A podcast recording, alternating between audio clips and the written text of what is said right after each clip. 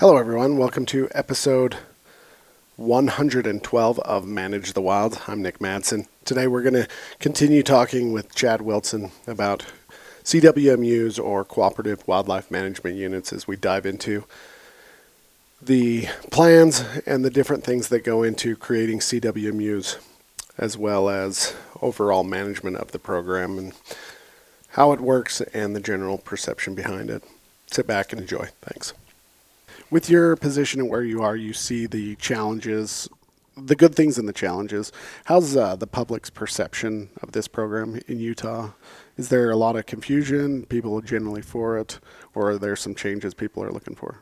Yeah, I think there's always people looking for changes, right? Yes, like, absolutely, especially in wildlife. Nobody's happy. Yeah, and nothing's ever perfect. Yeah. And you can't make it perfect. But from what I've seen from feedback from when I go on my regional advisory council tours and the wildlife board, and we get feedback from the public, and honestly it seems pretty split. You get... When you look at it split like that, let's say it's a 50-50, 50% of the people are happy. I would say that's a pretty good baseline. Like if you got 50% of the people happy and 50% upset, I would say you're doing a pretty good job. Yeah, and that's usually the rule of thumb that we go by is like you're not going to please everybody, so you probably hit somewhere in the middle if some are happy and some are not happy. But I would say the other challenge with CWMUs is I think there's a segment of people that don't understand the program and don't care to find out, so they're kind of neutral. So they're in the middle, and I would say that's probably a majority of the hunters. They're just they've never looked into it. That's why I wanted to sit down with you today, because that's what I find. Like 80% of the people complain because it costs so much, but those 80% don't realize that they could put in for a tag themselves. Yeah. And it doesn't have to be just bucks and bulls. It can be antlerless as well. They don't realize these things. Yeah, and antlerless, we get a lot of tags for the public through the antlerless. I think last year, it was 1,200 tags through the antlerless portion of CWMUs. So they're filling their tags. A lot of them are above, 85, 90%? I think statewide for cow elk, it was around 70%. 70. Well, that's still high, because you look at a general unit's 16, 18%. Yeah. Typically. I wouldn't know those numbers, but I wouldn't say more than 30%. Yeah. 30 or 40% on a unit's good. Yeah. Much higher success rates. I would say that is a challenge. That's probably one of the biggest challenges, though, is I think sometimes the public has an expectation when they go on those hunts that it's on private lands, they have lots of elk, all you do is drive down the road until you see an elk standing in the road, and then you shoot it, and then you put it in the truck, and you're done. And almost like a high fenced hunt. Yeah. There's that 100% guarantee. Right. And it's not, I mean, there might be some CWMUs throughout the state where it's easier, but I would say for the most part, these are hunts that you have to put a little bit of effort into. And so, we ask those CWMUs to get that harvest, and sometimes they get frustrated because they don't feel like the people put forth enough effort. There was a misconception. Yeah, a misconception. So they're trying to get their harvest that we're asking them to get, and it's a challenge because, and I think it's pretty natural for most hunters to say, well, an antlerless, I'm not going to put as much effort in on a There's cow. A guide. Yeah, as a cow as I am a bull. Like if you see a big bull down in a steep canyon, you might just say, let's go do this. I don't care how hard it is. If you see a cow at the bottom of a canyon, most hunters are like, it's a cow. I'm not going to put it. Let's try to find something easier. So that's been a challenge, but yeah, just something we have to work through. There's positives and negatives. Yeah. That's cool. How many, do you off the top of your head, know how many CWMUs there are across the state? I think the latest number is 134. That's quite a bit. Yeah. And they're spread all the way from northern Utah all the way down to the bottom of Utah. Yep. And a majority are in the northern part. I think 72, 74 of them are in northern Utah. So you for sure get the lion's share up there. But that's quite a bit. Yeah, it's a lot. When I was going through the rules of the requirements, I guess, so to speak, for these CWMUs, there's quite a bit of desert land, and it talked about how one of the requirements was that they had to be able to keep animals on their property. So not anybody can have a CWMU. Right. Yeah. So, and we do have some acreage requirements. So for deer and pronghorn, they have to have 5,000 contiguous acres. And for deer and elk, or not deer and elk, for elk and moose, they've got to have 10,000 contiguous acres. So you can't have a section of 5,000 and then a quarter of a mile away have another section of 5,000, put it together because of that ground in between. Right, yeah. And there are some exceptions given at times, and you'll see some that aren't meeting those minimums. So that we do have a variance process that could potentially allow for it, but generally speaking, you're probably going to have to at least have closer to 9,000, 9,500 of contiguous acres and not have an ability to get more private land. So this doesn't have to be just one landowner, right? It can be multiple landowners that agree to sign up. So if you're sitting at 9,000 acres and you've got a neighbor that's got 1,500 that would put you over the 10,000, the answer is probably going to be get your neighbor to join. It seems more financially beneficial to try and work together. Yeah. So I like that. Yeah, and it helps to have everybody more on the same page of what to do, so how to manage it. You started to speak on it, but can you talk about, like, all the requirements? Let's say that I wanted to start an elk CWMU. I had 10,000 acres, and I want to start one. What would be the requirements to go through that process? Yeah, so we have an application process that opens up end of May, beginning of June. Applications are due August 1st. But if you reach out to me or to the wildlife biologist in your area, it's mostly just going through that application process. As far as tag numbers and everything, that's usually an agreement made between the CWMU operator and the biologist. But yeah, it's throwing together a map, putting together a map, showing your acreage. Can they include like ag ground in that as well? Yeah. Yeah. So if they've got plowed fields, whatnot, they can include all that. Any private land can be in there. To your point earlier too, is like not all acreage is created equal. So it needs to be habitat and support or wildlife. So, so if they have a pivot with a hayfield, it would support wildlife technically. Yeah. Because they're coming in feeding on it. So that would still qualify. Yeah. But if it's just salt flats. Yeah. If you have 10,000 acres of salt flat out in the desert that, you know, maybe a few deer come through every once in a while. It's not. It needs to be sustainable is the way the rule reads. So even if it was one where you have some, and that's part of the reason for the elk CWMUs to be 10,000 acres. If you have 5,000 acres, you could shoot a few elk and then they could be gone. Like they'll be off onto somebody else's. So it needs to be sustainable that year after year that wildlife is there and huntable. I like that. What other requirements? That's pretty much it, isn't it? Do you guys have to go in and do a habitat assessment? Are there any requirements for somebody who wants to apply? Are there any habitat requirements that they have to do upkeep or maintain? No. I think what we've seen on that end of it, there's not that.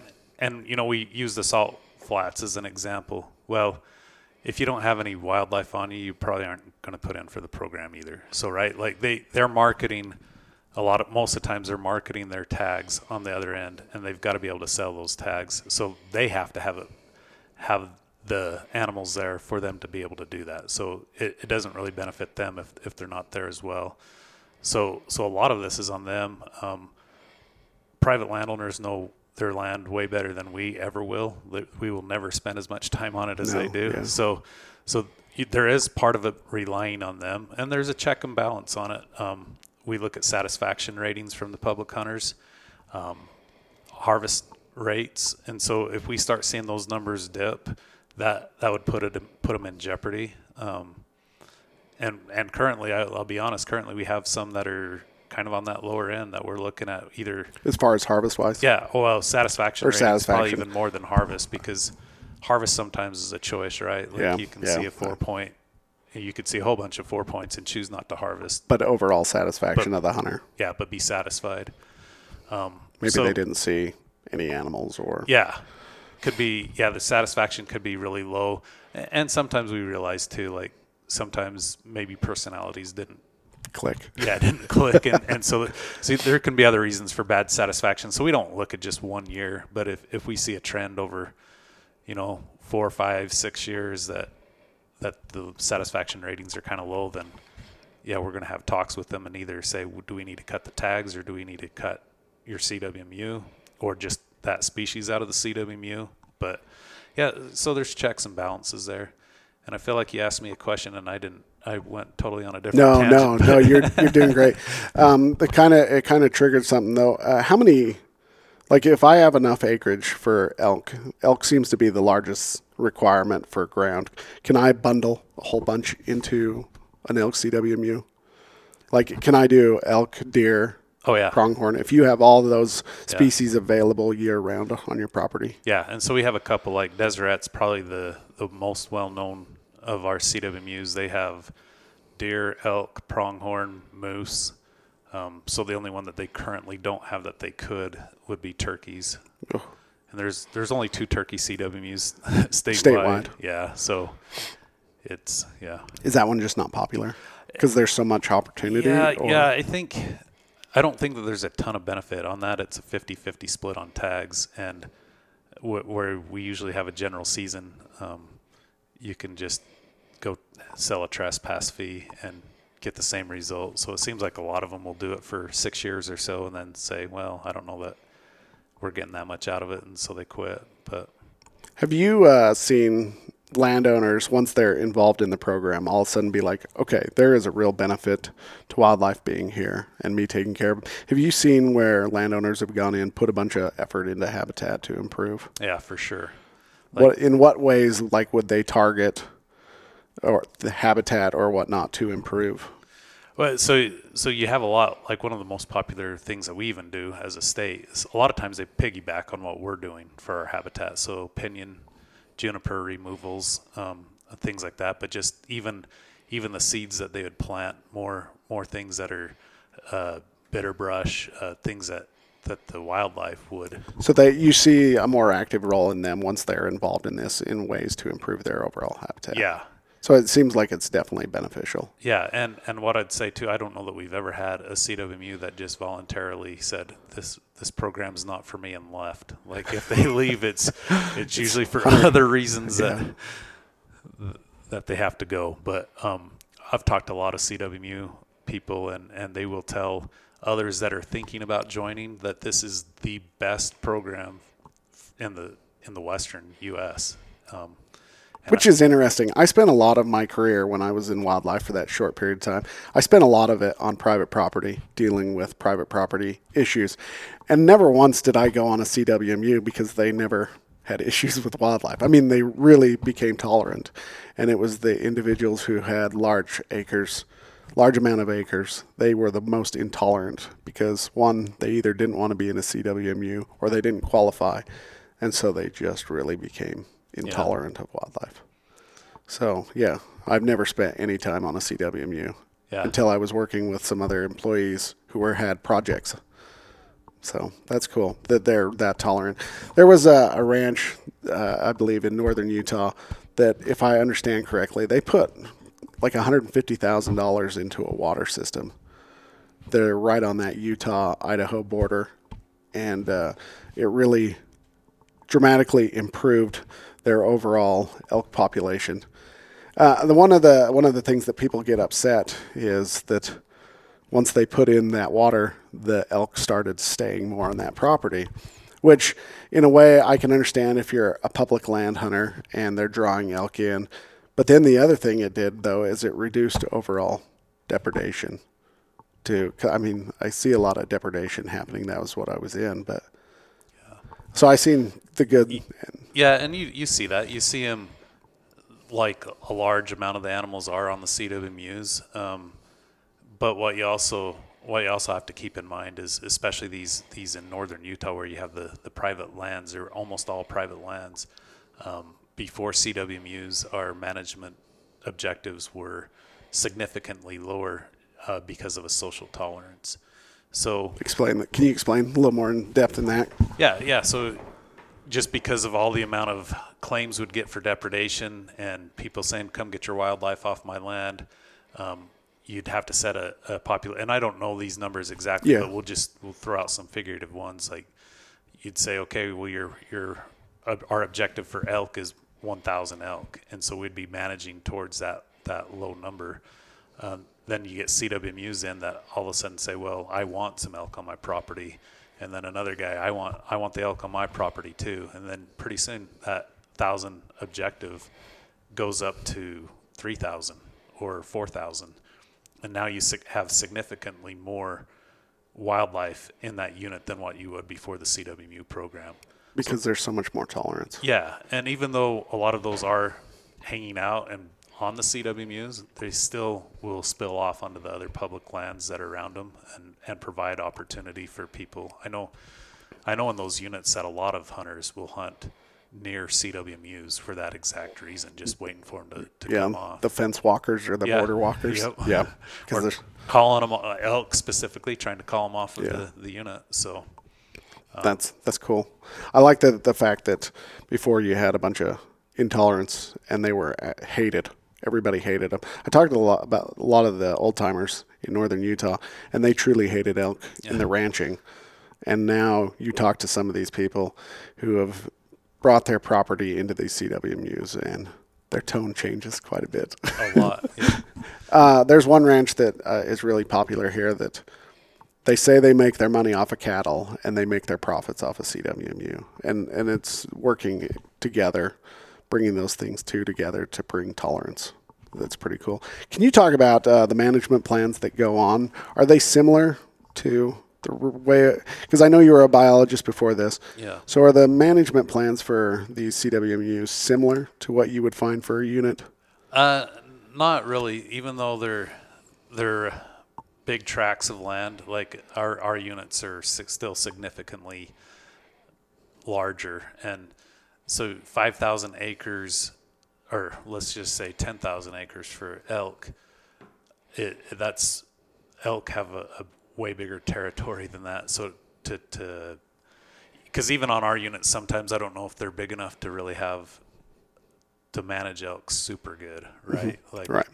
Like sometimes they have really big home ranges. So it's really hard to specifically say, oh, you 10,000 CWMU acre or CWMU, we want you to be at 100 elk. It's really hard to manage it that way. Because they're migratory. Yeah. So how do these plans differ? Yeah. And a lot of it is, I don't know that there's there's not a written plan with an objective of like, this is what we're trying to get at. But if you see, we try to make it, and this becomes a little bit challenging because a lot of these their CWMUs are limited entry units mm-hmm. on their own. They're their own hunt boundary, and they're inside a general season unit.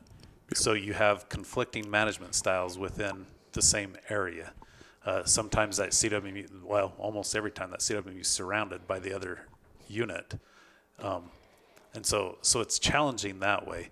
So we want them to have theirs at a limited entry quality. So we want, if a public hunter if somebody for this, and they have 18 points, they're going to be upset if they're shooting a small raghorn. If they're shooting the same thing that they're shooting on the other side on the public. So they have to have a higher, and this is probably something that we're going to be working on the future is maybe defining more what those objectives are for CWMUs, like.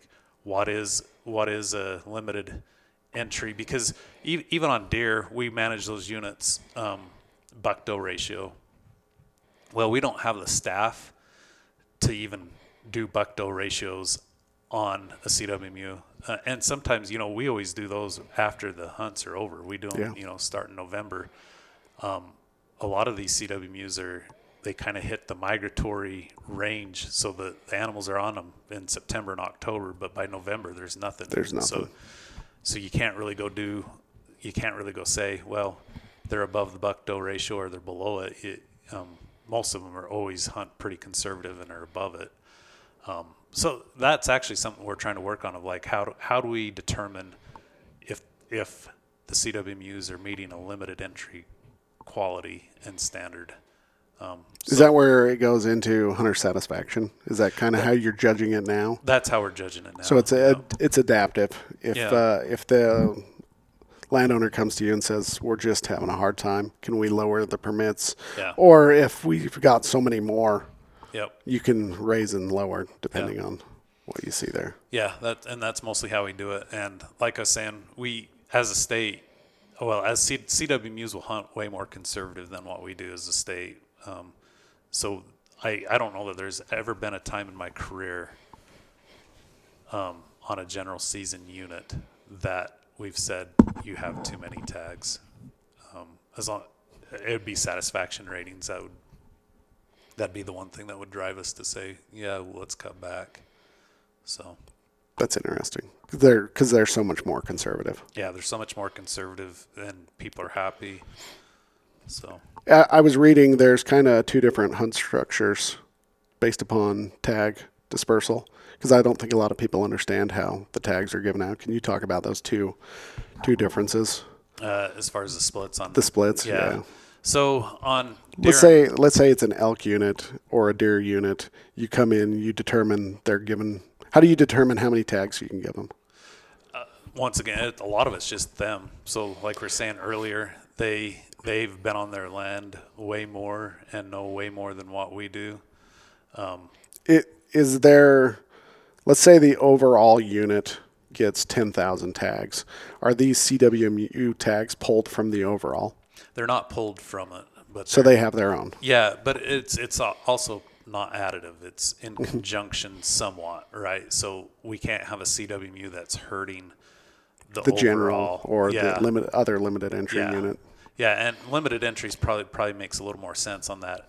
So let's just talk elk, and I've had these conversations with division employees of we used to do it kind of on acreage, and I think we're just going to move more like we get teeth data back from the CWMUs, and if that elk unit's at a age objective of 6 and the CWMU's killing 8-year-old elk, they'd have room to grow to add more tags if they want. Now, so you could bring that down. Yeah, so we could give them more tags so they can match it more. And if they're killing elk that are aged 4-year-olds, we're probably going to cut the tags until that age gets back up to meet our objective in that unit. So it's probably easier to think of it that way, and it's a little more defined than on our general season units because they're the general season's different. Yeah, a lot different. Yeah. Yeah, it's a lot different. So how you're working with landowners to come up with tags, and how do they break up that split for public versus the sold private tags? Yeah, and it's for deer and elk they have the options, and we let them choose the option, but most of them are choosing a 90-10 split, meaning they get 9 permits and the public gets 1. The flip side of that is the antlerless splits go directly off of those splits. So if they choose a 90-10 split, the public gets 100% of the antlerless tags, and that can be a significant amount. The one that probably shows it the best is Deseret. They probably don't quite have 100 elk tags, bull elk. It's right around that area, and they have 310 public cow elk tags. Holy cow. So, that's a lot of opportunity. So there's far more. It seems to me there's far more public hunters going on to some of these in certain situations. Yeah, and Deseret's probably the outlier of that. Like they're more tolerant of the public than maybe some of the. I think it's more there's a couple reasons we're over objective on that unit. So it's there's too many elk right now. So part of that is to try to cut back on the elk. So in the overall unit, not the CWMU, but the overall unit surrounding the CWMU plus the CWMU, they're over objective. I mean, if you went and asked Deseret, do you have the amount of elk you want? They'd say, no, we want a lot less. And there's various reasons for that, but a lot of it, I think. They have a lot of unbroken acreage. Well, and just in the surrounding area around them as well. Yeah, and if you look at the studies, and antler growth is mostly comes from nutrition. So if you have too many animals between, they're a cattle ranch too, I believe, cattle, sheep, they maybe do sheep. But anyway, they have other ranching purposes, so they do that. They have elk, they have deer, they have pronghorn. And if you get too many mouths, you're just cutting back your nutrition, and then you're losing it on everything. Yeah, you start seeing less antler growth, and so it's, they're trying to get as big as animals as they can, so it's actually hurting their deer and their elk antler growth. So cut back on that and get it more manageable, get more nutrition in those bucks and bulls. And yeah, so it, yeah. That's interesting. If you have a CWMU that's that far over objective, is there, can you go for a couple of years and be like, okay, we're just going to double your tags? Would they go for it? Are they asking for that? Or is that just something the state doesn't do? No, it's hard. It's really hard to do because it's like we talked earlier, the cow hunting isn't as easy. Like if it was just like, yeah, you can take these and you're going to get the harvest and it's easy, I think they'd all be like, yeah, let's do it. But, I think the cow elk is one of the hardest hunts I've ever been on in my life, just because it was late winter. Yeah, and it just sucks, and they're on these steep faces. And that's what you see is you pull up, and it's like there's a whole bunch of snow, and it's like, well, the elk are right there about a mile away. We just got to hike up this mountain. We'll get one, and the hunters are like, no thanks. Yeah, I'll go hunt again another year and try to kill something else. So it's not always just as easy as like we'll give you more tags and then we'll get more harvest and then we'll get the population down.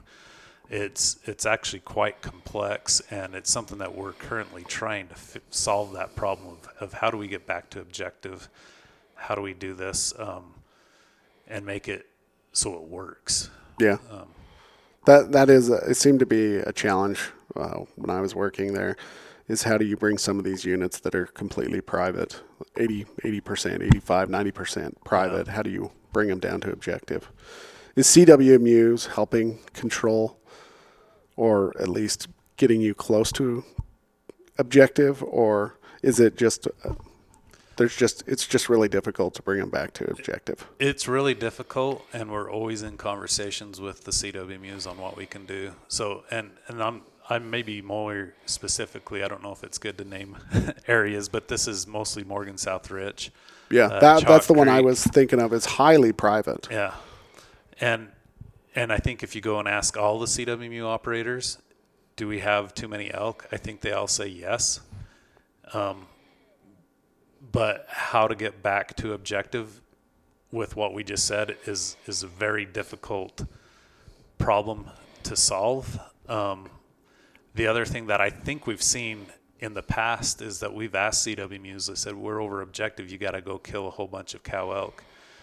And they do. They're actually really great partners on most of this, but they also have a vested interest. So I think in the past they've done that.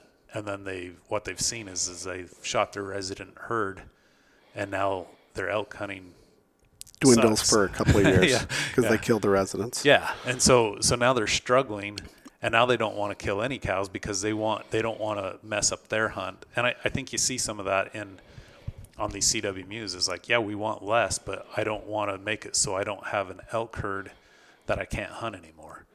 And that's so interesting. Yeah, I never thought about a resident herd. Yeah, it's a legitimate concern, and I think we've shown it in the past. Like there's a lot of CWMUs up in those areas that are, they did what we asked. They killed the cow elk, and then now they're paying. Hunter satisfaction dropped. Well, and sometimes they drop out of the elk because they just don't have them. They can't get them back, or they're trying to cut their cow tags, and so yeah, it's a lot more complex than just, let's give you more tags, let's get it done, even if the CWMUs want it. Now, the good thing is that relationship is we're able to have those conversations with them. We're able to work with them and try to figure out things that we can do to get it back to objective, because it's where we all want to be. Yeah, absolutely. The majority of the conversation that's going on with the local biologist, right?